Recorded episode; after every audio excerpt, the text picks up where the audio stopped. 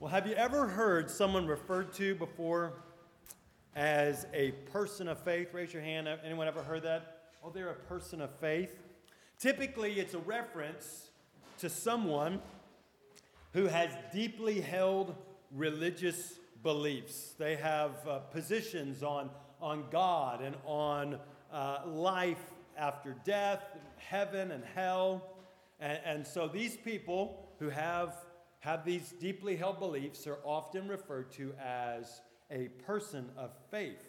The crazy thing about that, though, is that statistically, the majority of the population claims to at least believe in God. And even those that don't believe in God, they still have beliefs that aren't really about science and facts. They're, they're based upon a certain uh, level of faith in something. So everyone has beliefs. So that would mean that everyone, to some degree, is a person of faith. But we intuitively know that beliefs that really matter should produce something in our lives. Otherwise, they're just opinions. And while true faith does have to do with beliefs, it's always shown, it's always evidenced or accompanied by some sort of confession or some sort of action. So, what does it really mean to be a person of faith? What does that look like?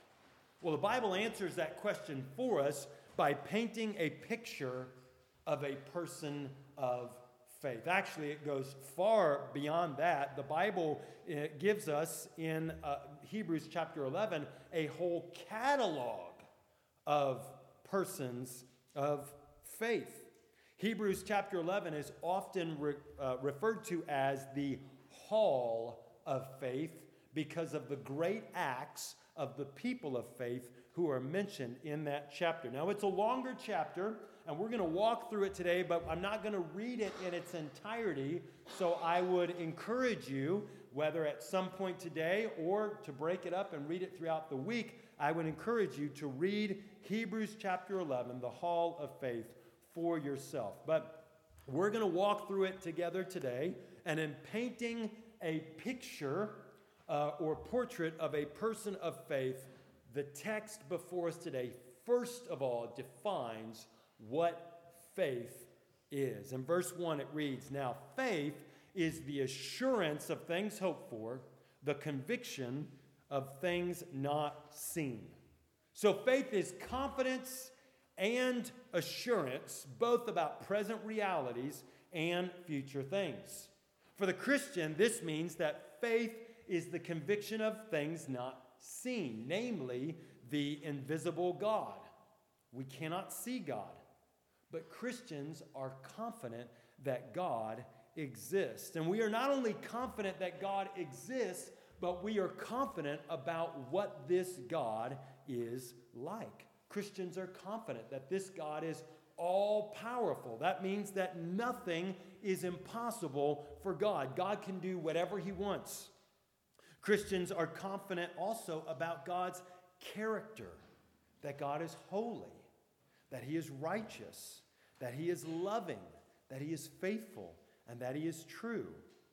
And Christians are also confident that this same God, who is all powerful and has such perfect character, sent his Son into the world because of his love to rescue people out of their sins and bring them into perfect relationship with himself. That God sent Jesus to be born of a woman, to live a perfect life of obedience to the Father, fully fulfilling all of God's righteous requirements and then going to the cross and giving himself as a substitute of those whom he came to save so that by his death burial and resurrection and ascension into heaven that they might be joined with him and his father and the holy spirit in perfect unity and fellowship for all eternity. Now we are confident about what this God is like. Christians are confident about what this God is like and what he has done, and so that makes us sure about our hopes. Our hopes are what he will do, what he is doing, and what he will do. You see, Christians aren't just wishfully thinking about the future, Christians are sure of what is to come because our hope is based on all the promises of what God has said he will do. So, because of what we believe about who God is, we, is, we are sure about what God has said will come to pass, and that is the Christian's hope. And far from being arrogant for taking this position or presumptuous about what's yet to come, verse 2 of this chapter tells us that this confidence and this assurance is actually pleasing to God. It's not arrogant, it's not presumptuous, it's actually pleasing to God. And without this level of confidence and assurance, it's impossible to please God. Because God says that whoever comes to him, it says in this chapter, whoever comes to him must believe that he exists, so there's that confidence, and that he rewards, there's that hope, he rewards those who seek him. So we see that it's not just what we do that matters, but it's where it comes from that matters. It has to come from faith. It has to come from faith, from confidence in who God is, and from hope in what God will do. Or else it's just moralism or self helpism or traditionalism or do gooderism. But it only counts if it's from faith, which begs the question do our lives spring from faith in God, or, all, or are they full of dead works? Things which may not be bad on the outside, but they're, they're not of any real value because they're not grounded in confidence and hope in God. People who are confident then of who God is and sure about what will come to pass because of what God has said, their lives will be noticeable. Their lives will prove what they believe. So, what then do people of faith look like? That's what our text before us today shows. I want to go through some of the characteristics that are highlighted in this chapter. And the first characteristic that we see is that people of faith, people of faith give. People of faith give. Chapter 11 works chronologically through the Old Testament, referencing the lives of various people of faith. We could even refer to them as the faithful. And the first person that is mentioned in Hebrews chapter 11, the first person of faith, is a man by the name of Abel. You may know that name. Abel is one of the two sons of Adam and Eve that are mentioned in the opening chapters of the Bible. And we're told that, that Abel and his brother Cain both made an offering to the Lord, and that the Lord looked on favor with, uh, with Abel and his sacrifice, but had no regard for Cain and his sacrifice. And Cain was downcast, and the Lord counseled Cain to resist sin, but instead, Cain went out to a field and he killed his brother Abel. And that's the first murder in the Bible. Now, there are, there are a number of uh, attempts to figure out why the Lord had regard for Abel and his sacrifice, but had no regard for Cain and his sacrifice. And one, one idea that people have come up with is well, Abel gave his best. He gave one of the best of the sheep of his flock and, and Cain, just, Cain just gave some produce. Abel gave his best and Cain didn't. Uh, Bible doesn't necessarily say that. Could be true though, but it doesn't come out and say that. Another idea is well, Abel gave an animal. Abel gave an offering of a, of a lamb. That was a blood sacrifice. And, and Cain gave, gave, gave the fruit of the ground. I mean, uh, what did he give?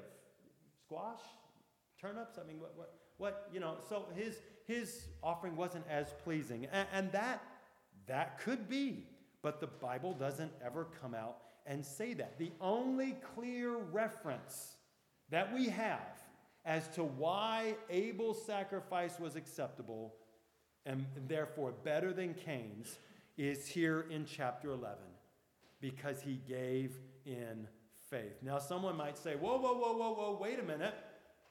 If people of faith give, well, both of these guys gave, but only one of them was a person of faith. But the key is only one gave in faith. Yes, they both gave, but it sprang out of a different place inside of them. And therefore, one gift was better. It is out of faith that Abel give. And I want to point out something here that shows up in the text. It shows up in the Genesis account. Abel was a keeper of sheep, and, and so he gave one of the lambs of the flock. And Cain was a worker of the ground, and so he gave of some of the, the, the produce of the ground. They both brought of their earnings.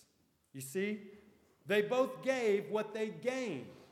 In the case of Abel, it was a lamb. In the case of Cain, it was fruit of the ground. But they both gave of their earnings. Now, listen, there's lots of ways that we can give to God. We can give of our time, we can give of our talents.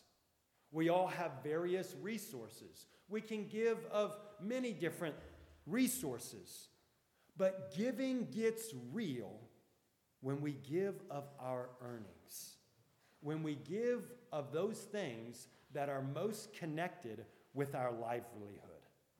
And people of faith do that from a position of confidence in God as their provider and the hope of his reward. The second characteristic we see in Hebrews 11 is that people of faith walk with God. The next reference in the text is the person Enoch. Enoch is one of two people in the Bible who is, who is mentioned as never dying. Never dying. In the Genesis account, we are told that he walked with God and was no more, for God took him.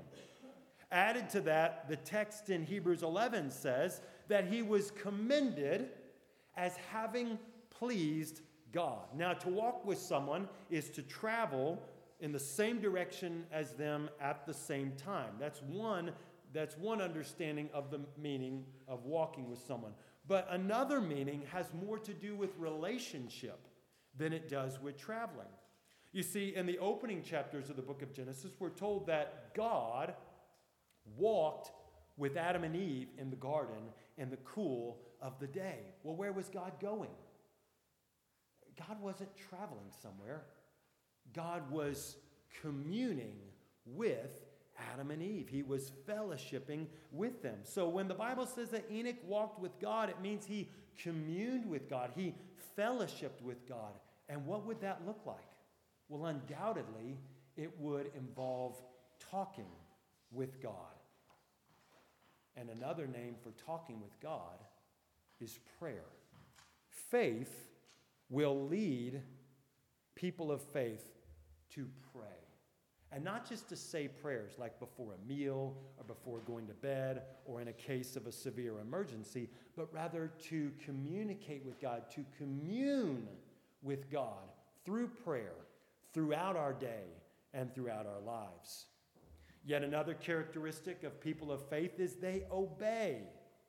There are actually a number of examples in Hebrews 11 of, of people of faith obeying what God says. Noah is cited as obeying God by faith concerning events yet unseen. God said, Noah, I am going to send a flood. Therefore, I want you to begin to construct this massive boat and begin to make preparations and begin to do this. And Noah did that over decades.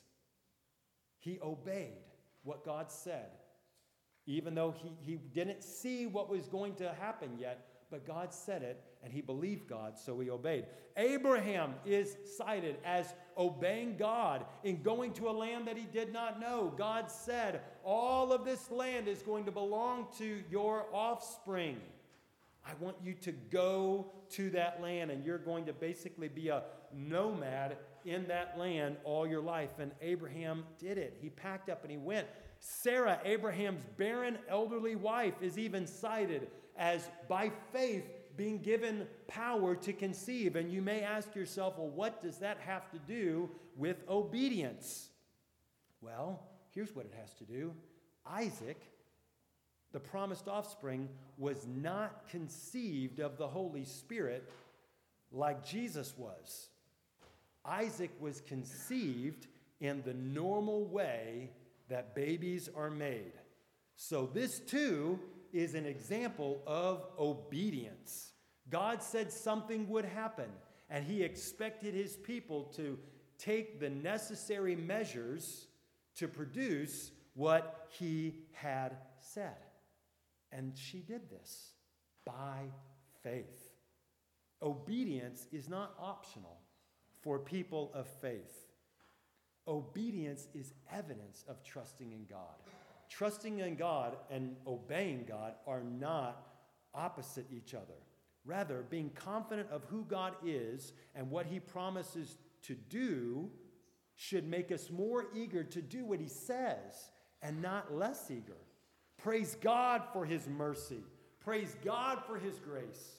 God is far kinder to us than we deserve. He does not treat us according to our sins. But sin is unbelief. All sin springs from unbelief. Obedience springs from faith. And so true obedience, true obedience shows up in the lives of people of faith. Not perfection, but a consistency in doing what God says. A fourth characteristic of people of faith is that they value the eternal. Abraham, Isaac, and Jacob are all mentioned as receiving the same promise from God, a promise of land, otherwise known as the promised land. And all of them died without ever seeing it come to fruition. And here's how verse 13 describes it it says, Having seen them, that's the things promised, the land, and greeted them from afar, and having acknowledged that they were strangers and exiles on earth. And verse 16 goes on to say that they were able to leave their country behind because they desired a better country, a heavenly one. The earthly, temporal, or temporary was not their greatest priority, or else they would have lived different, differently. But their eyes, or we could say the eyes of faith, were focused on something that they knew they would never grasp or take hold of in this lifetime. And yet it was no less real to them or no less important. Moses is also mentioned, who grew up in the household of Pharaoh, who lived as royalty, who had access to the treasures of Egypt, but turned his back on it all because he was focused on a greater treasure and a better reward. This is, this is valuing the eternal. But we don't just have to look 3,000, 4,000 years ago for examples of people who value the eternal. In 1885, professional cricket player C.T. Studd gave away his substantial inheritance to go to interior China and live in the face of extreme adversity so that the gospel would be spread to the Chinese people. And one of Studd's most famous statements is this Only one life, twill soon be past. Only what's done for Christ will last. This is what it looks like to value the eternal. The inestimable value of eternal things, things that will last forever, over what's temporary. Now, this doesn't mean that all people of faith will sell all their possessions, give away their savings, move across the, the world to serve on the other side of, of the globe. It doesn't mean that. It might mean that. It will mean that for some people of faith, for sure. But what it does mean for everyone who's a person of faith is that there will be some degree of sacrifice of temporary or earthly things in pursuit of the eternal. It's really simply a matter of opportunity cost. It's quite logical. A yes to one thing is automatically a no to something else. You see, we can't say yes to everything, it's just not physically possible, even. So, whenever we say yes to one thing, we're making a degree of commitment, and then we are necessarily saying no to something else. The question for us today is are we saying yes to things that are of eternal significance? A fifth characteristic of people of faith is that they are not afraid of circumstances. Hebrews 11 reminds us of when God tested Abraham by telling him to offer up his son Isaac as a sacrifice. This is the same son that God had been promising to Abraham for 20 over 25 years. He promised him for 25 years. Now he's he's several years old, four, five, six, seven, eight, nine, maybe. And, and God, God says, I want you to take your son, your only son Isaac, and offer him up as a burnt offering to me. Just think about that. This is his heir, his only heir. This is the heir of the promise. This is the one through whom all of God's promises are supposed to flow. Everything that God has said He's going to do, He said through your offspring, through this child of promise between Him and Sarah. And God says, And I want you to take him and I want you to kill him. And the text says that Abraham considered that God was able to raise him from the dead. What good is a dead offspring? How is God going to fulfill his promise through a dead offspring? But Abraham considered, well, God is able to raise him from the dead. What that shows us is the circumstances may be grim, but we're not limited by our circumstances because God is above our circumstances. That means that God's power and God's plan is not limited by our circumstances. And likewise, God is over our circumstances, which means that He's in control of them. They're not happening disconnected from Him. And because God is good, His people don't have to be afraid when things look bad. God's people aren't afraid of circumstances, but people of faith also aren't afraid of people. Now, this doesn't mean that we think that we're invincible or that we have a death wish. Moses' parents are set forth as an example. The Pharaoh, the king of Egypt, had said, I want all the, the newborn male children of the Hebrew slaves to be killed. And the reason he said this is because even though they wanted to maintain their workforce of slaves, they wanted to decrease the number of fighting men because they didn't want the people of Israel to rise up against them in rebellion and fight against them or join their enemies and fight against them. And so the solution was all of the newborn males should be killed. And we're told that Moses' parents disobeyed the decree of the king, that when Moses was born, they hid their son. And that eventually they devised a plan to try and send their son to safety, to protect his life. God says that this was an act of faith.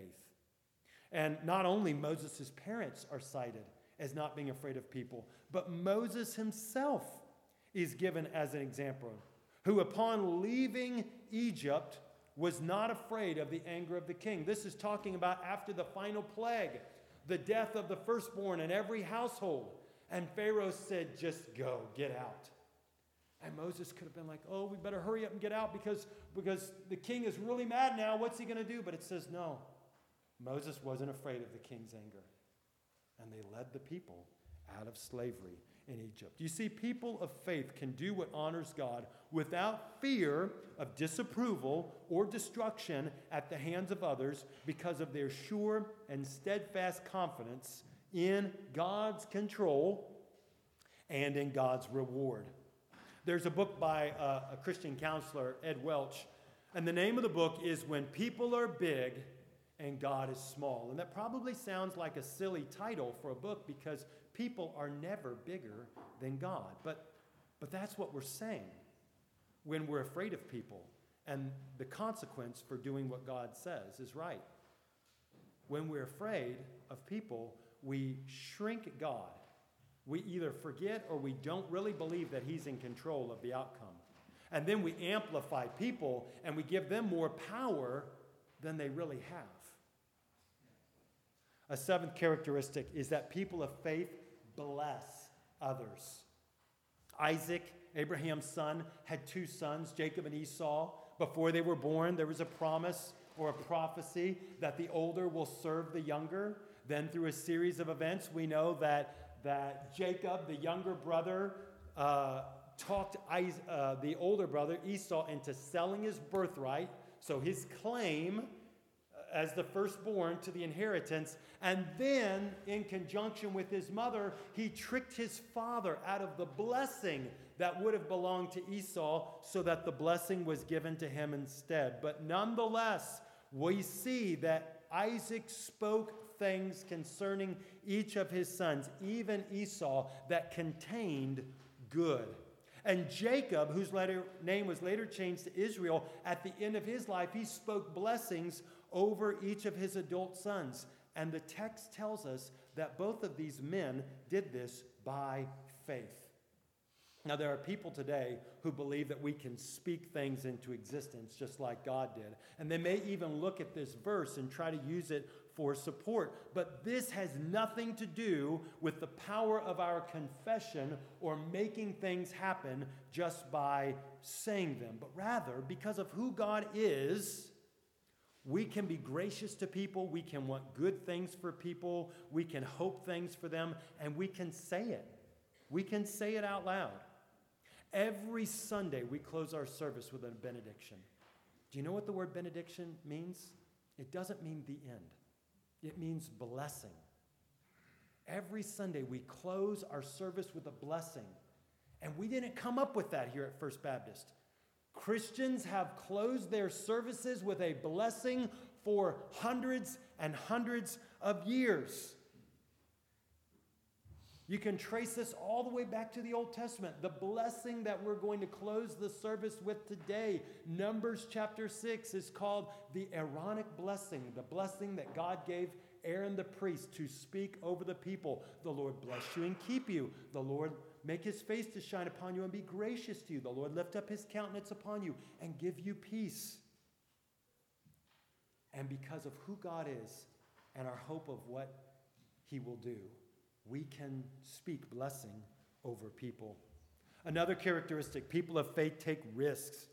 Verses 29 through 31 mention three events the people crossing the Red Sea as on dry ground the people marching of Israel marching around Jericho seven times for the destruction of the city, and Rahab hiding spies, Israelite spies, in Jericho who came to check out the city while the men of her city looked for them, and then sending them off in safety. And each of these things involved risk. I mean, had any of the people of Israel ever walked through a, a huge body of water that was walled up on each side. Oh, yeah, we, it's safe to walk through here. I've done this like four or five times. I know that the water is not going to come crashing back down on us. None of them had ever done that before. There was a level of risk. What's going to happen when we get in the middle of this sea? Or what about when the people walked around the city? Hey, here is a giant city with huge fortified walls. Why is that? It's a defense mechanism. Let's walk around those walls just believing that no one's going to shoot us with arrows or chuck rocks on us. There's a degree of risk, right? Or Rahab. Hey, I am a woman who is not in the most popular line of work. Let me lie to powerful men in our city. Let me hide some enemies in my home with the rest of my family. There's a degree of risk involved in every one of these things. It could work out, but it could also go really badly, and there was no guarantee. But risk is right in faith. There are times when we will not have a guarantee or a strong probability or a likelihood that something is going to work. But we know that if it does work, it will advance the kingdom of God and it will glorify God. And in those cases, oftentimes, risk is right. Maybe not every time or every risk, but some risk for sure. God's people will often have a track record of risks they've taken for the glory of God by faith, because people of faith take risks. People of faith also overcome. Verse 32 through the first half of 35 of Hebrews 11, it's like the grand finale of a fireworks display. You know, in the fireworks display, it's like boom, we shoot off one, and, and a minute or two goes by, and then boom, we shoot off another, and a minute or two goes by, and boom, you shoot off another. But at the end, right? At the end, it's like boom, boom, boom, boom, boom. It's just like this magnificent, magnificent display one right after the other. That's what this part of the text is like. Listen, verse 32. And what more shall we say? For time would fail me to tell of Gideon, Barak, Samson, Jephthah, David, and Samuel, and the prophets who through faith conquered kingdoms, enforced justice, obtained promises, stopped the mouths of lions, quenched the power of fire, escaped the edge of the sword, were made strong out of weakness, became mighty in war, put foreign armies to fight. Women received back their dead by resurrection. Boom, boom, boom. Just wow, this is faith, right? And these stories are faith builders because they show people of faith overcoming adversity and enemies and often the insurmountable. And The reality is that the same God who did those things is still God today. And He's the same God that we've sang about today. And He's the same God that we've prayed to this morning. And people of faith, by faith, overcome always Always, often in this lifetime. God still does incredible things today. And even when we don't see it in this lifetime, for, for various reasons that we might not know, that we'll just attribute to God's mysterious providence, even when we don't see it in this lifetime, God's people will never lose because God wins. Amen. And we have overcome through faith in him. But this brings us to the most unpopular part of this passage. People of faith suffer. Mm. The second half of verse 35 through verse 39 reads Some were tortured, refusing to accept release, so that they might rise again to a better life. Others suffered mocking and flogging and even chains and imprisonment. They were stoned. They were sawn in two. They were killed with the sword. They went about in skins of sheep and goats, destitute, afflicted, mistreated, of whom the world was not worthy, wandering about in deserts and mountains and in dens and in caves of the earth. All these, though commended through their faith, did not receive what was promised. None of these people experienced what they hoped for in this lifetime. Not only that, it went really bad for all of these people. But the text says that they were commended for their faith, they were praised for maintaining faith. They kept their confidence and assurance in who God was and what God would do to the very end. They did not give up, they remained faithful. You see, friend, God is not a genie in a bottle. He's not a spiritual Santa Claus in the sky. Faith in Christ is not a formula for getting all we want out of life, which means the person of faith has no guarantee that we'll experience the life of our dreams or that things will be smooth sailing for us. I would actually argue that being a person of faith almost guarantees the exact opposite. Because the Bible guarantees that our faith will be tested, as Abraham's was. As God works to liberate us from our devotion to our idols and our love for lesser things. And on top of that, the world, the flesh, and the devil, they're not just going to lay down and let us stroll through life following Christ into the kingdom of God. They're going to cling to our ankles, kicking and screaming. And to be frank, because of sin's curse, this world is full of suffering. No one should think they're immune to it. But the faithful suffer additionally, differently, because of our faith in God. Mark Dever said at, a, at a, an event back in 2014 In a fallen world, some of our fears come true. But those fears lie about their importance in our lives. You see, sometimes God takes from us the things that tether us to this world. And He does this to grow our faith in Him and stir in us a greater anticipation for a world to come. Which brings us to the last characteristic of people in faith. People of faith in Hebrews 11. People of faith long for Jesus. The closing verse of this chapter says that the reason all of these people didn't receive what was promised is because God has provided something better for us, that apart from us, they should not be made perfect.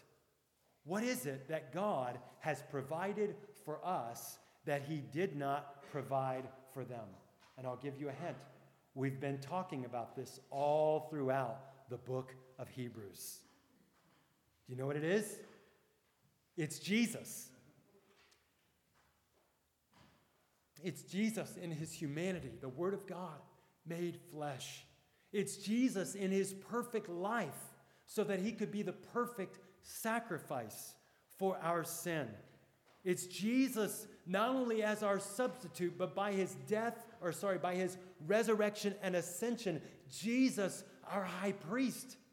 It's Jesus, our tabernacle, the place where God dwells. It's, it's Jesus doing all of this for us and on our behalf. And all of these people Abel, Enoch, Abraham, Sarah, Isaac, Jacob, Moses, and all the rest all they had were types and shadows.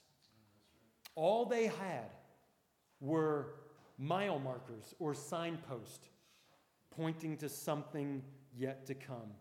1 Peter 1 tells us that all these people and people like them in the Old Testament, they searched intently to find out about the sufferings and the glories of Jesus, but it was revealed to them that they were not serving themselves, but we, on whom the end of the ages has come. These people, the Bible says, people of faith longed for Jesus. And should it be any different for people of faith today? We who have received Christ and his work to make us the children of God, should we now long for him less? Do you know what the next to the last verse in the Bible says? It's Revelation chapter 22, verse 21. It's the revelation of Jesus Christ. John the Apostle, later in life, in exile, remembering the death of most of his contemporaries because of their faith, has a vision of Jesus and he writes down everything he sees. And the next to the last verse in the inspired Word of God says, He who testifies to these things, that's Jesus, says, Surely I am coming soon. And John says, Amen. Come, Lord Jesus. Come, Lord Jesus. People of faith long for the presence of Christ in their lives and his return someday. And that longing colors the decisions we make about our priorities and our relationships and our schedules and our finances and everything else in between as we pursue him and share him with others and endeavor to live lives that are pleasing to him and make much of him before a watching world.